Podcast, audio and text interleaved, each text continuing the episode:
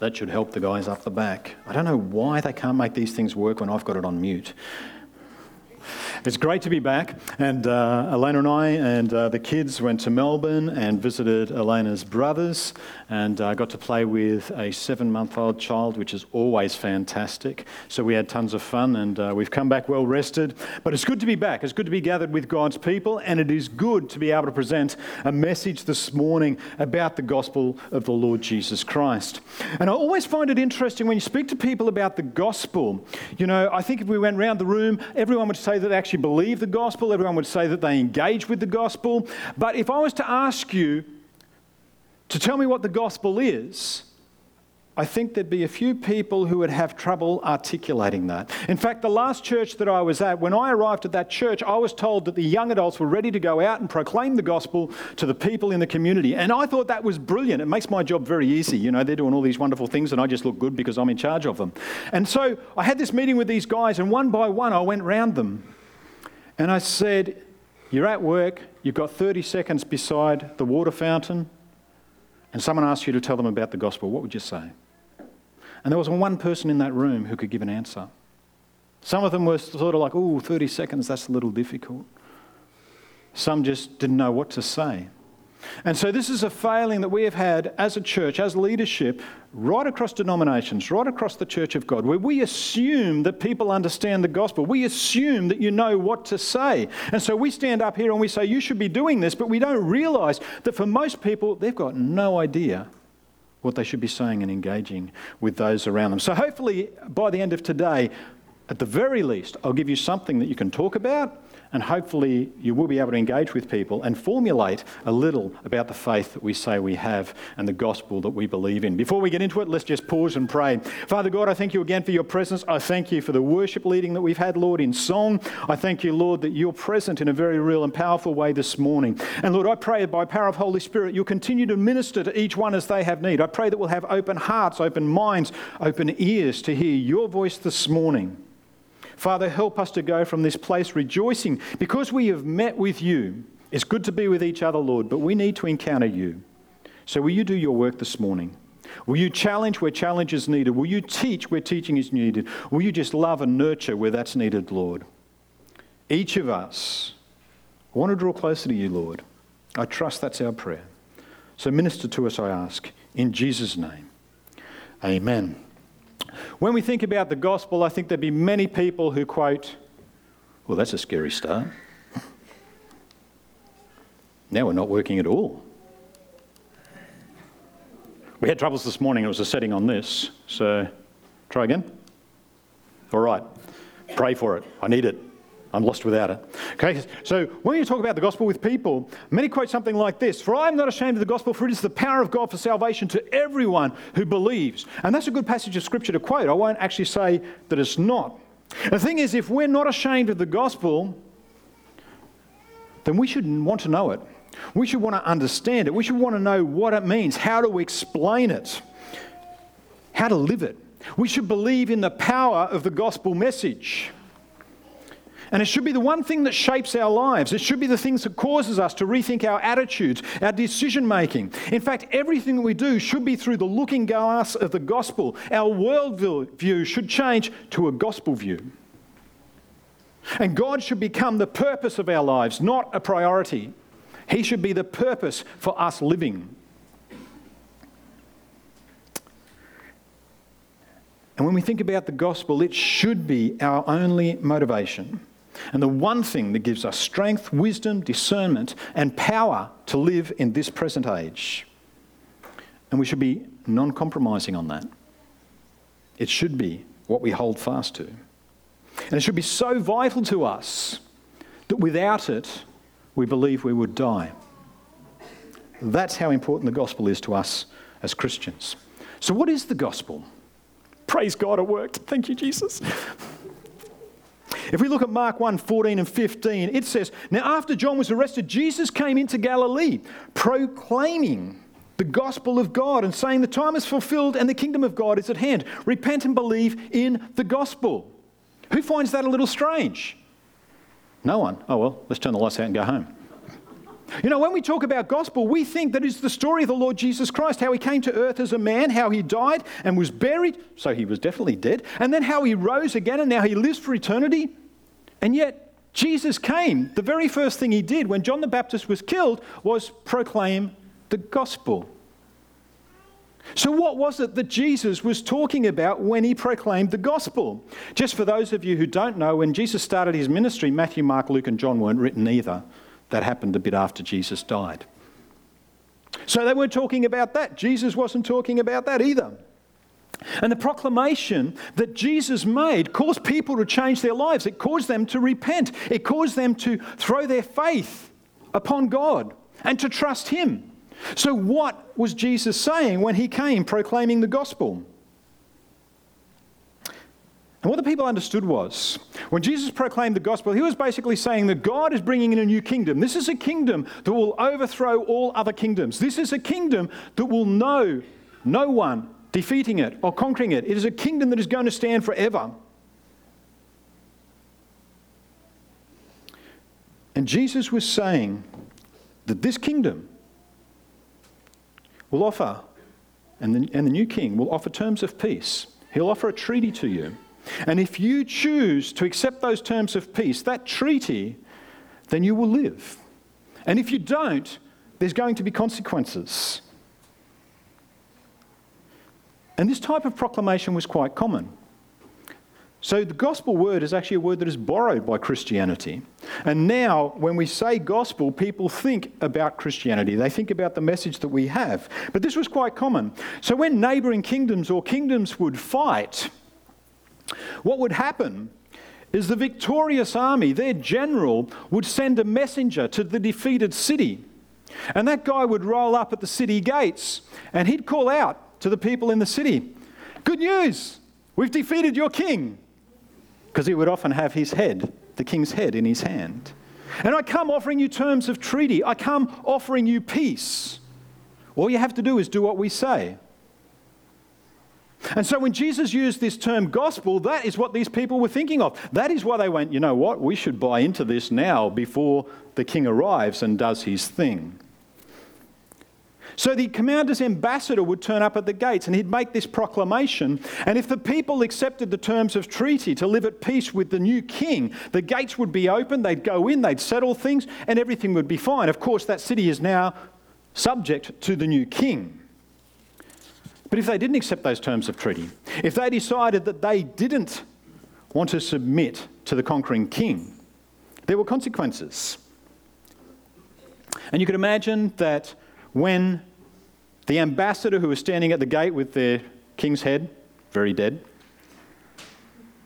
they would take him, they'd beat him up, they'd send him back to the conquering king. Sometimes they'd behead him and they'd tie his headless body to a horse and send that back to the conquering king. Now just think about that. This ambassador has arrived at the gate because their army is defeated. And they do something like that to the conquering general's ambassador, what's he going to do? He's going to come and he's going to slaughter everyone. There's not going to be any second chance. They're not going to be given the opportunity to say sorry. And that's what's going to happen. When we understand that's what's being said here, it throws a whole new light on some of the scripture. Now, Matthew 21 33 to 40, some of us, okay,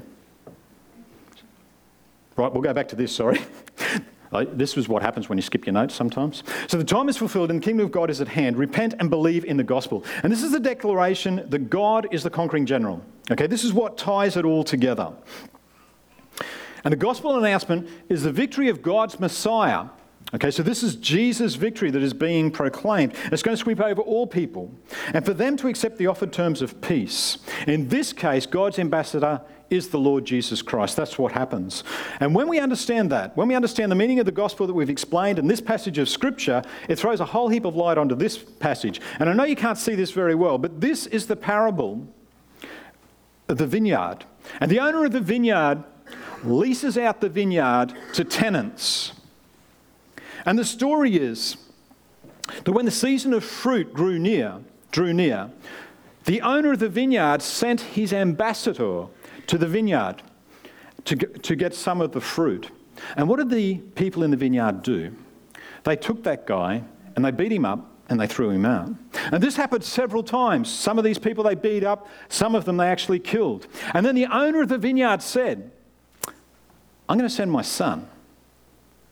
Surely they will respect my son. They will listen to him. So the owner of the vineyard sends his son. And the people who were leasing the vineyard said, Here is the heir to the throne. Let's kill him. Let's throw his body out.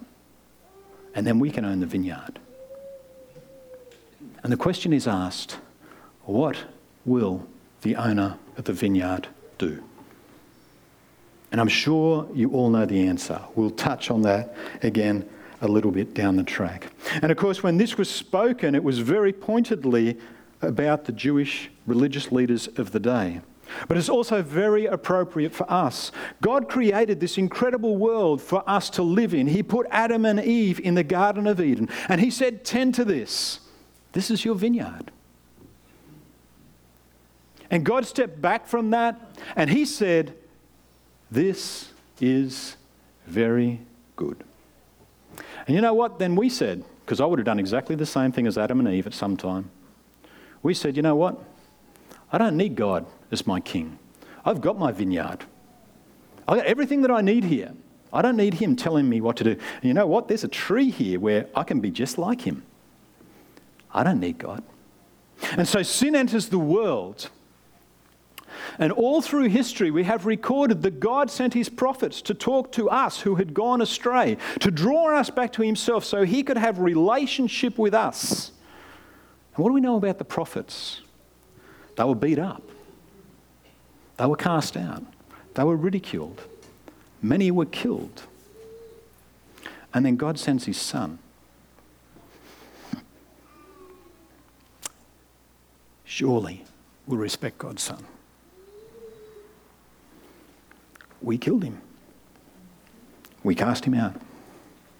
And then, you know, if it hadn't been for a couple of good guys, Jesus' body would have been on a scrap heap, totally disrespected. What's God going to do come that day?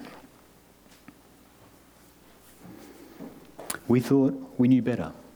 We ignored all that we were told, and we killed Jesus we come to that passage of Scripture that was read out at the start of the service. And Paul here is proclaiming the gospel to the Corinthians. He's declaring to them that he spoke this message to them before. Can I bother someone to turn one of these fans on, please? I am literally dying. I know I feel the heat a lot more than anyone else, but I'm feeling it particularly bad right now. Sorry. Maybe I'm feeling like I'm in hell. But Paul proclaimed this message to them and they received it. It's upon the facts of this message that they now stand firmly. And the gospel message did not only save them when the message was being proclaimed. Is this my welcome back, a ticker tape parade? No distractions in church. Focus, people, focus. Wow. Maybe that was meant for Tom. Where's Tom? Bless you, brother. So, when we talk about the gospel message and people being saved, you can see from this that they'd already received the message, but they are being saved. And this is when I talk about justification, sanctification, glorification. Justification is that first step when we first acknowledge the Lord Jesus Christ as our Lord and Savior and we're put back into right relationship with Him. That's our justification. This is our sanctification. This is the daily setting apart and saying, Lord, I will follow you. I will do what you would have me to do. This is taking up our cross and saying, I put to death my old self, all my desires everything I want in life, and I'm following you, Lord. This is literally saying on your knees in the morning before you approach your day, Lord Jesus, you and me, what are we going to do? Together, what are we going to do? I am here for your service and your purposes. It is those holy instruments that are set aside for God's glory. And we need to realize that this gospel story is not some fanciful thing. And guys, you've got to get this in your head. You've got to stand upon these truths that are in Scripture. Otherwise, you'll be cut down. And some of these things are pretty whacked out. I mean, if I was to rush in here and, and say that someone that we definitely knew was dead has suddenly risen to life, I mean, that's pretty freaky, right? And I think most of you wouldn't trust me. Oh, thank you. Thank you very much. But the thing is, that's one of the foundational things of Scripture. And these facts are based upon one man and upon his personal history and all that he did. And that man, of course, is the Lord Jesus Christ. He is the promised Messiah, and he fulfilled all the Scripture which spoke about the Messiah. And he was promised way back in the Garden of Eden. So, guys, I know some of us think that the Old Testament and the temple and all that was plan A and Jesus was plan B. It was always Jesus. It was always planned that he would come. And the Old Testament really shows the futility of thinking that we can do it. We were only ever going to be saved through the Lord Jesus Christ. And the evidence that we have on his life, on his death, on his resurrection is what we need to stand upon. And 1 Corinthians 5 to 8 said, And that he appeared first to Cephas, then to the twelve. Then he appeared to more than 500 brothers at one time, most of whom are still alive, though some have fallen asleep. Then he appeared to James, then to all the apostles. Last of all, as to one untimely born, he appeared also to me. Think upon this evidence for a while. Jesus appeared first to one man, to Cephas. Then he appeared to the 12. We'd expect that those guys, even if Jesus didn't rise from the dead, would actually be able to collate that message and say, well, let's just say he did. But then he appeared to 500. That's pretty hard to control. If I was to fabricate a story and say, I want all of you people to be on board with this, I want you all to. Do you think I'd be able to get all of you to agree on the details of something I'd fabricated? But there was 500 brothers at one time. And you notice this next line? Most of whom are still alive. Basically, what's being said, you know, if you're not going to take it from me, from my word, go and talk to him. You know Ted. Ted down the road, he saw Jesus. Just before Jesus ascended, he was one of the 500. And so these people are still present with him, and that's what they're saying. If you don't believe me, go and talk to them. And then he appeared to James. Now, there's a little bit of conjecture as to whether this is James, Jesus' biological brother, or not. It's irrelevant because we know that James, who was Jesus' brother, changed anyway. I personally believe that this is um, Jesus' brother, and I believe that it's included for a very good reason. You know, James and his other siblings didn't believe that Jesus was Messiah. Were you aware of that? Some of us are. That's good. And the thing is, in John 7, there's this whole section of scripture which speaks about James and his brothers talking to Jesus. And they're being incredibly sarcastic. It's like, well, if you're the Messiah, go to up to Judea, show them your miracles. Everyone should know you if you're Messiah. And there's other passages of scripture that emphasize that James and the rest of the family, short of Mary, didn't believe he was Messiah. And John 7 5 says this, just in case you don't get that clear enough. For not even his brothers believed him. And so we've got this situation where James didn't believe Jesus was Messiah. Jesus died and gets buried. And then, somewhere between that and when James dies, something happens. And James changes his whole view of who Jesus is. And there's only one solution James saw Jesus alive. And I believe this scripture points to it that we, read before. But the thing is, this guy who didn't believe his own brother was Messiah becomes the leader of the Christian church in Jerusalem. And he is called James the Just. And this guy is incredible. He had knees, they say, that were like the knees of camels because of the calluses on his knees from the amount of time he spent praying to God. And the Jewish leaders come to James and they said, James, all these people are following Jesus. They're saying he is Messiah. We want you to tell, him the, tell them the truth. We want you to tell them that Jesus is not Messiah. And James says, Let me at him. And so they take James, the Jewish leaders take James to the top of the temple. And all the people are gathered in the courts below who are beginning to follow Jesus. And these Jewish leaders want James to tell them that Jesus is not Messiah. And James says, This Jesus, whom you worship as Messiah, is the Son of God. Jewish leaders didn't take that too well, they threw him off. James falls to his death in the courtyard below. A guy who didn't believe his own brother was Messiah has this turnaround so great that he now dies for his faith. The only solution is that Jesus rose from the dead. Then there's this other guy. He's called Paul. He was called Saul. He falls on his horse, off his horse one day and everything changes for him. Something must have happened. This is a guy who is zealous for God. He believes that he is serving God and everything he's doing is right. He's at the top of his game. He's well respected in society. He's very wealthy. He's got the world at his feet. In fact, anything he says is a go. He wants to go persecute the Christians. What piece of paper do you need for that? And so he's on his way to persecute these Christians. And as I said, he fell off his horse. There's a little bit more to it than that. And something changes. And so this guy becomes even more zealous for God, if you like. He understands the truth of the Lord Jesus Christ and he proclaims Jesus as Messiah. In fact, his turnaround is so amazing that disciples of the day said, Hey, we're not going with him. This is the one that's persecuting people. And it takes a while for him to prove himself, but there's several books in the Bible that you read because of this guy, Paul. And the thing is, he declares that he saw the risen Jesus Christ appeared to him in a vision when he fell off his horse. Jesus is alive. We need to stand on those facts. So, what have we covered so far? When Jesus came, he proclaimed the gospel, which was a declaration that the kingdom of God was at hand. Those who heard the message understood the declaration being made was about God being the conquering general. And the gospel announcement is that the victory of God's Messiah will sweep across all people and it calls them to accept the offered terms of peace. And foundational to this declaration is the death and resurrection of Jesus. We need to keep saying that over and over. It is what sets us apart from all religions. Do we worship a dead God? Nah. He's alive. And praise God, He is interceding at God's right hand right now for me and for you as well. It is such an incredible blessing. So, how do we proclaim this message? How do we tell others about Jesus? What should we do? And this brings me to another guy in the Bible, and more evidence, I believe, of the power of God and his message. And this is Peter. Think about Peter. Peter's this guy who, much of his life's like me, and then he gets Holy Spirit and he's not like me.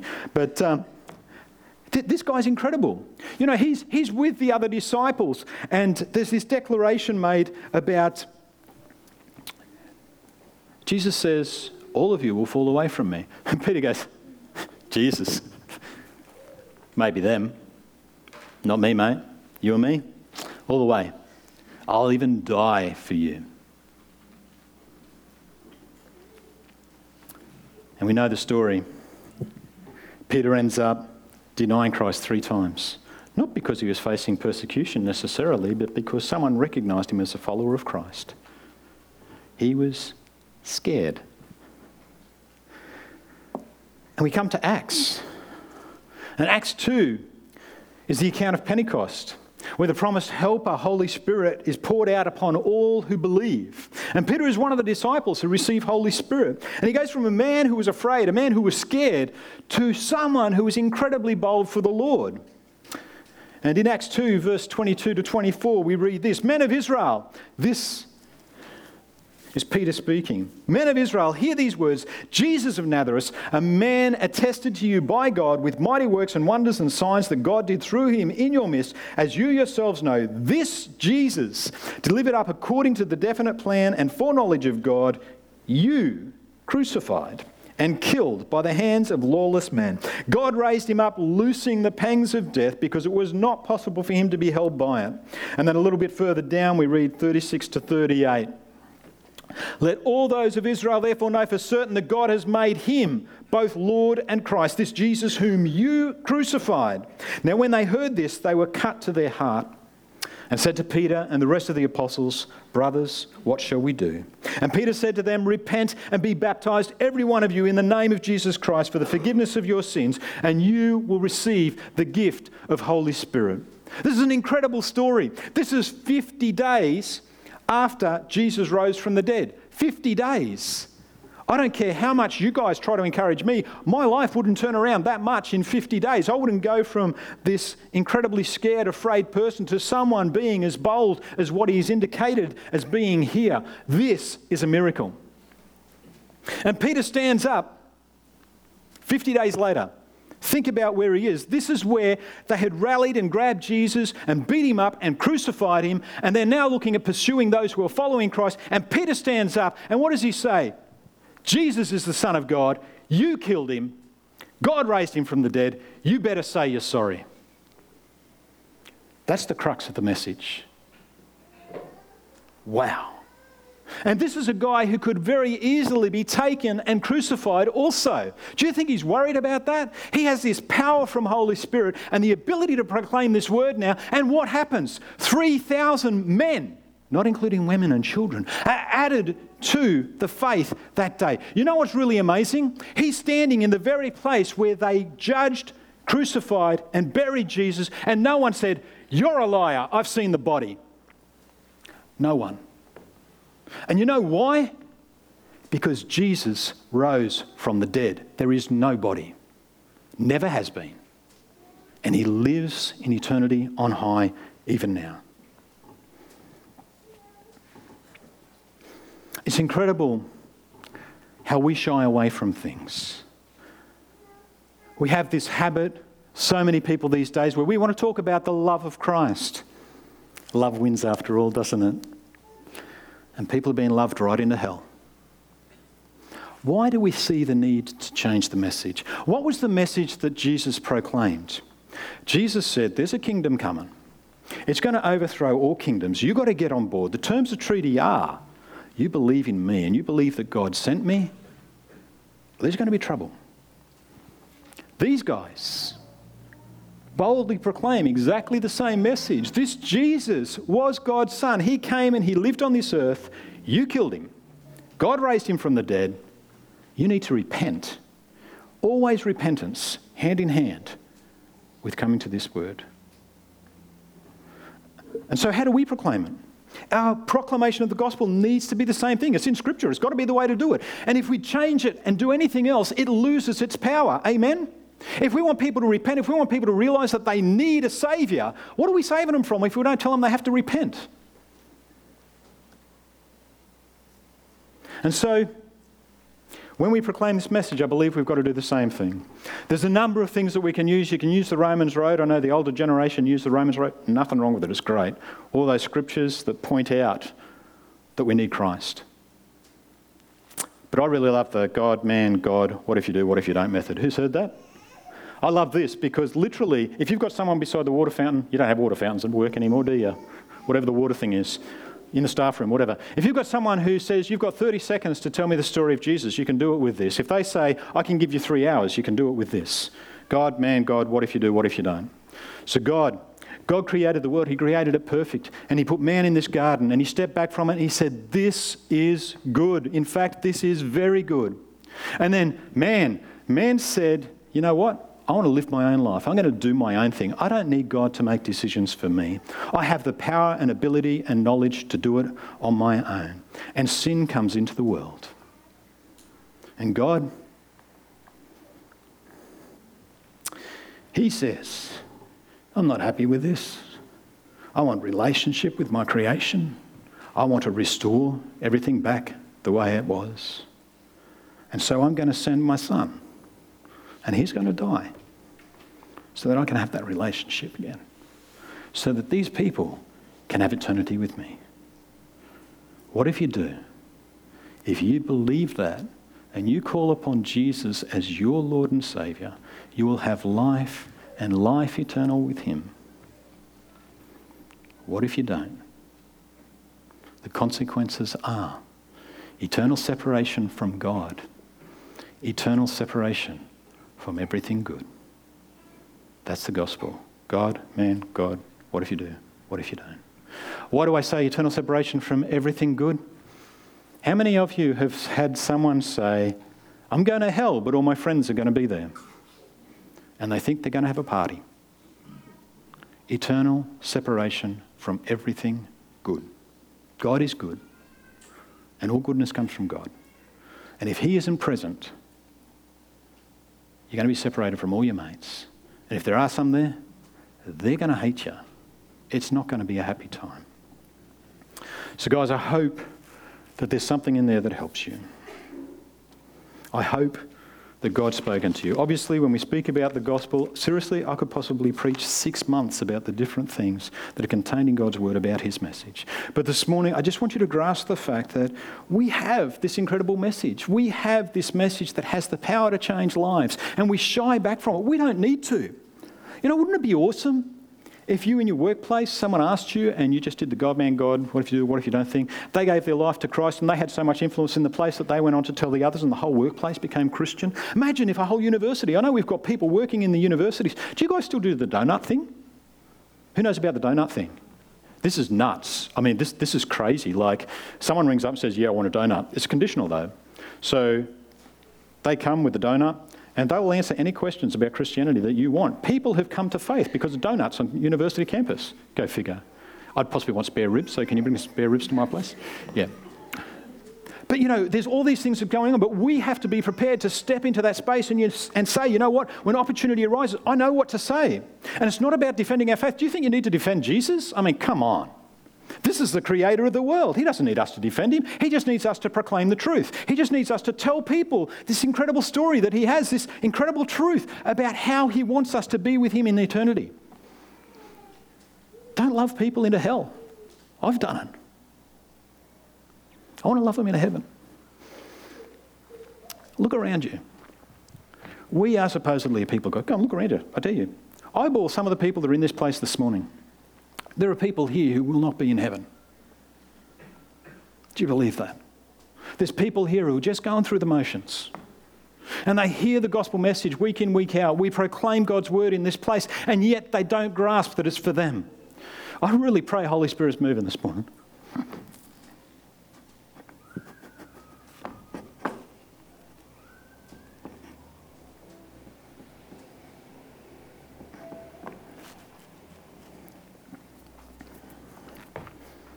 We need people to realise this isn't a game. Church is not a social club. This is life and death. You choose Jesus or you choose death. There's no middle ground.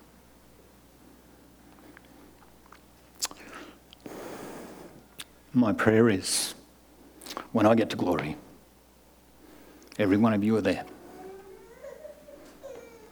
And we can stand and witness for each other about the great things that God has done. And hopefully, your prayer is everyone you know, everyone you encounter, will be standing with you in glory too. Let's just pray.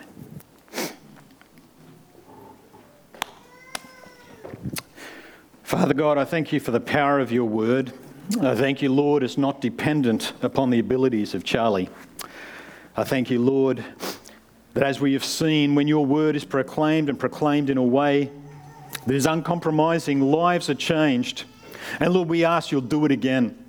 I ask, Lord, that there's people here this morning, I know there's people here this morning who have not made that decision to call you their Lord and Saviour. Will you move in their heart even now, Lord? Will you help them not to leave this place without talking to me or without talking to a Christian brother or sister who can show them the truth of your incredible love that sent your Son, the Lord Jesus Christ, to die for them. But Lord, they have to make a decision to follow you. You are not going to force them. Father, our desire is that people will grow closer to you. So there's people here, Lord, who've made that first decision. They, they, they, made a choice for you, but they've done nothing more. They've never said, Lord, you know what? Each and every day of my life is for you. Father, I pray you'll move in their hearts, that you'll challenge them to set every moment of every day aside for you, that they will want to live for you, that they will see the fruit that you can produce through them because they're willing to say, Lord, it's not me, it's you. Father, there's still time for these people to come to you. There's still time for these people to ask for prayer support.